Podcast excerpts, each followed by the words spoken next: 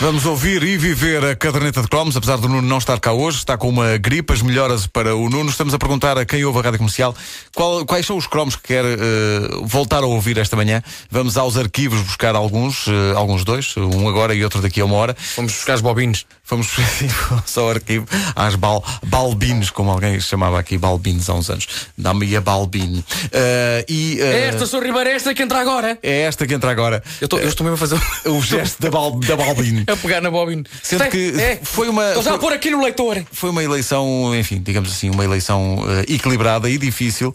Eh, o É primeiro sinal, cromo é bom sinal. É, é- bom sinal, é sinal que não há assim um cromo que se destaque muito mais do que os outros todos. Há é muitos que se destacam e, portanto, eh, o primeiro cromo que vamos recuperar hoje, diretamente do arquivo, é o cromo do Miami Vice com o Nuno Marco. Eh, para a segunda edição, continuamos a aceitar eh, sugestões de ouvintes. Qual o cromo que devemos recuperar daqui a uma hora? Para já, com o apoio do Sudoeste TMN 2010.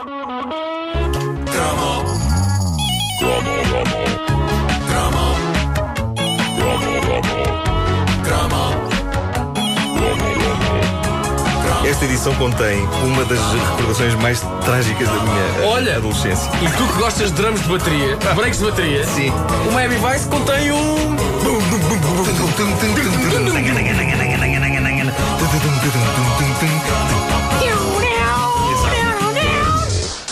Durante algum tempo da minha juventude, os meus modelos, aquelas pessoas que eu queria ser quando fosse ligeiramente maior, eram Crockett e Tubbs. Sim, os dois polícias da série Ação em Miami, Miami Vice no original. Era um problema, um caixa de óculos borbulhento, ter como modelos estes dois tipos, porque eu não podia estar mais longe quer de um, quer do outro. Era capaz de estar um bocadinho mais longe do Tubbs, mesmo que tentasse bronzear-me muito. Uh, mas isso uh, não queria dizer que estivesse mais próximo do Crockett, que era um indivíduo de ar vivido. Era o Don Johnson. Era. Barba de 3 dias. Eu, para ter aspecto de barba de 3 dias, tinha de esperar 3 anos. Eh, a minha barba de 3 anos. Eh, ainda por cima, o Crockett vivia num barco com um crocodilo. Eu vivia em Benfica com os meus pais. ainda por cima, eles conduziam grandes carros, o Crockett e o Tubbs. Eh, eu nunca percebi para que usar grandes carros para tiroteios. Não era melhor usar uns carros de serviço? Sim, senhor, andassem bem, mas não fossem tão caros. Isto é um bocado despesista. Um bocado despesista isto. Bom, seja como for, Miami Vice eh, agarrou-me assim que estreou, porque eu estava habituado a ver a balada de Hill Street, Epá, em sim. que os polícias são feios, porcos e maus, e, e um deles rosnava. Era. E, e mordia mesmo, E o mordia. Belker. Era o Belker, exatamente. Be careful out there. E agora ali estavam dois polícias com estilo, eh, o tipo de malta que, sim senhor, podem ser chamados de urgência para um cenário de crime, mas antes vestem-se decentemente, penteiam-se, eh, metem perfume, etc. Isso hoje é comum, basta pensar no Horatio, não é? Do, do, do CSI Miami. Sim, sim, sim, um investigador que, sinceramente, me parece mais preocupado com a marca de óculos escuros que usa do que com o processo de investigação forense, propriamente dito. Mas na altura, o estilo de Miami Vice era uma novidade. Desde o que se passava nas histórias da série até à estética da coisa. Isto eram polícias que iam de carro.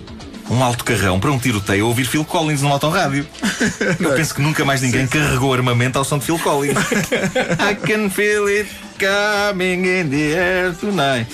Tem, isto tem, tem um. tum, tum. Tem, tem, está em terceiro lugar Nós falámos. Está em terceiro Está em lugar, terceiro lugar no nosso top, no nosso top dos breaks de bateria, claro que sim. De resto, as histórias eram boas, havia sempre grandes barões da droga para arrasar. Lá pelo meio, num dos episódios, aparecia o nosso Joaquim de Almeida, estreando-se no tipo de papel para que os americanos quase sempre o querem, vilão latino. É verdade. Eu acho que ele foi Ele vilão. ia fazer sempre a mesma personagem Eu acho que na ele foi, ele foi vilão eh, cubano, porto-ricanho, colombiano, português nunca foi. Português nunca foi. Eh, ele em Portugal é um herói. Ele faz sempre papéis de bom em cá. Eh, mas foi aí que começou a maldição dele na América. Sempre o vilão latino. Eu via religiosamente Miami Vice todas as semanas. Aprendi algumas coisas com Miami Vice, nomeadamente como salvar uma pessoa que está a engolir a sua própria língua. Que? Oi? É uma das sequências mais intrigantes da série. O Crockett e o Tubbs apanham um meliante. E ele, para não lhes dizer nada e não denunciar os outros, começa a matar-se engolindo a própria língua. Nunca mais me esqueço das palavras dele. Ele está a engolir a própria língua! E disse isso em, em em português? Não, isso é um is um tongue. Que é uma coisa que ainda dá algum trabalho a fazer. Engolir a nossa própria língua, porque está bem presa. Tentem, é difícil. Ah, e como o Crockett e o Tubbs não queriam que ele se matasse, salvavam o tipo. Como é que se salva um tipo que está a tentar engolir a língua? Se bem me lembro, era dando-lhe pancada. Era só um pretexto. Era só um pretexto. Enfim, era o tipo de informação útil que Miami Vice eh, nos passava. Ora bem, como eu vos disse, eu era fascinado pela série e queria ser Crockett, devido a não ter nem a cor da pele, nem o cabelo eh, requeridos para ser o Rico Tubbs. Portanto, queria ser o Crockett. Ah, o mais próximo que consegui disso foi quando comprei um blazer branco. Ah, sim, sim, imagem de marca. sim, sim. E onde é que eu comprei? No, no Euromarché. Que era o Carrefour, o antigo o Carrefour antes de ser.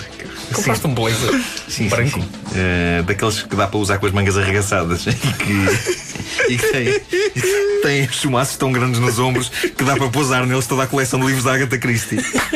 E olha que aquela mulher escreveu que se desunhava.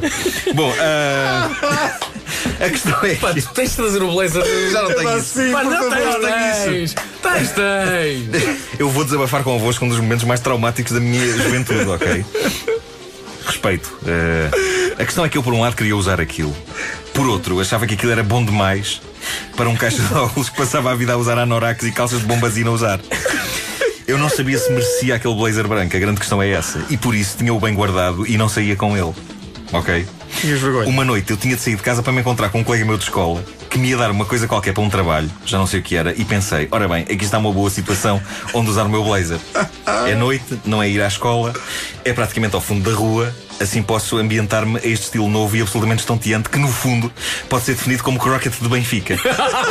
Eu devia ter pensado melhor nas palavras croquet de Benfica, porque não soam minimamente credíveis e parecem o nome de um restaurante chunga, o croquete de Benfica. Mas adiante. Visto o meu blazer de croquet, e isto merece que mudemos aqui a música da banda sonora para o Crockett Steam, lembram-se? Bom, ah, visto o meu blazer de croquet, e saio. Ainda vou no elevador do prédio e já me vou a sentir poderoso. You got the power. Só me falta a arma. Mas penso que estou com tanto estilo que vou engatar dezenas de miúdas no curto percurso entre a minha casa e o fim da rua. Eu aproveito a viagem de elevador para arregaçar as mangas. Lembra o croquet? Sim, sim, sim, sim. Calor em Miami. Por baixo, uma t-shirt preta. O contraste. Esmagador. Saio. Na minha cabeça, eu ouvi esta música, o tema de croquet a tocar. Sentia-me enorme. Benfica parecia Miami. Só faltavam os flamingos. É então que passa um carro por mim.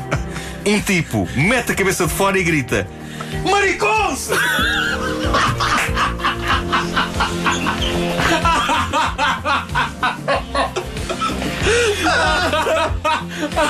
Escusado será dizer que fui em t-shirt o resto do caminho e também que nunca mais aquele casaco tocou o meu corpo. E também que ainda hoje penso duas vezes antes de arregaçar as mangas do que quer que seja.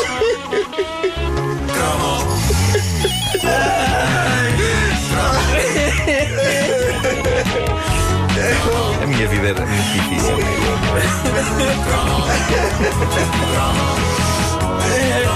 Esse blazer ainda tem que existir. Uma edição histórica da Caderneta de Cromos com o Nuno Marco numa oferta Sudoeste TMN 2010. Está aberta a votação para qual o segundo cromo que devemos recuperar do arquivo daqui a uma hora.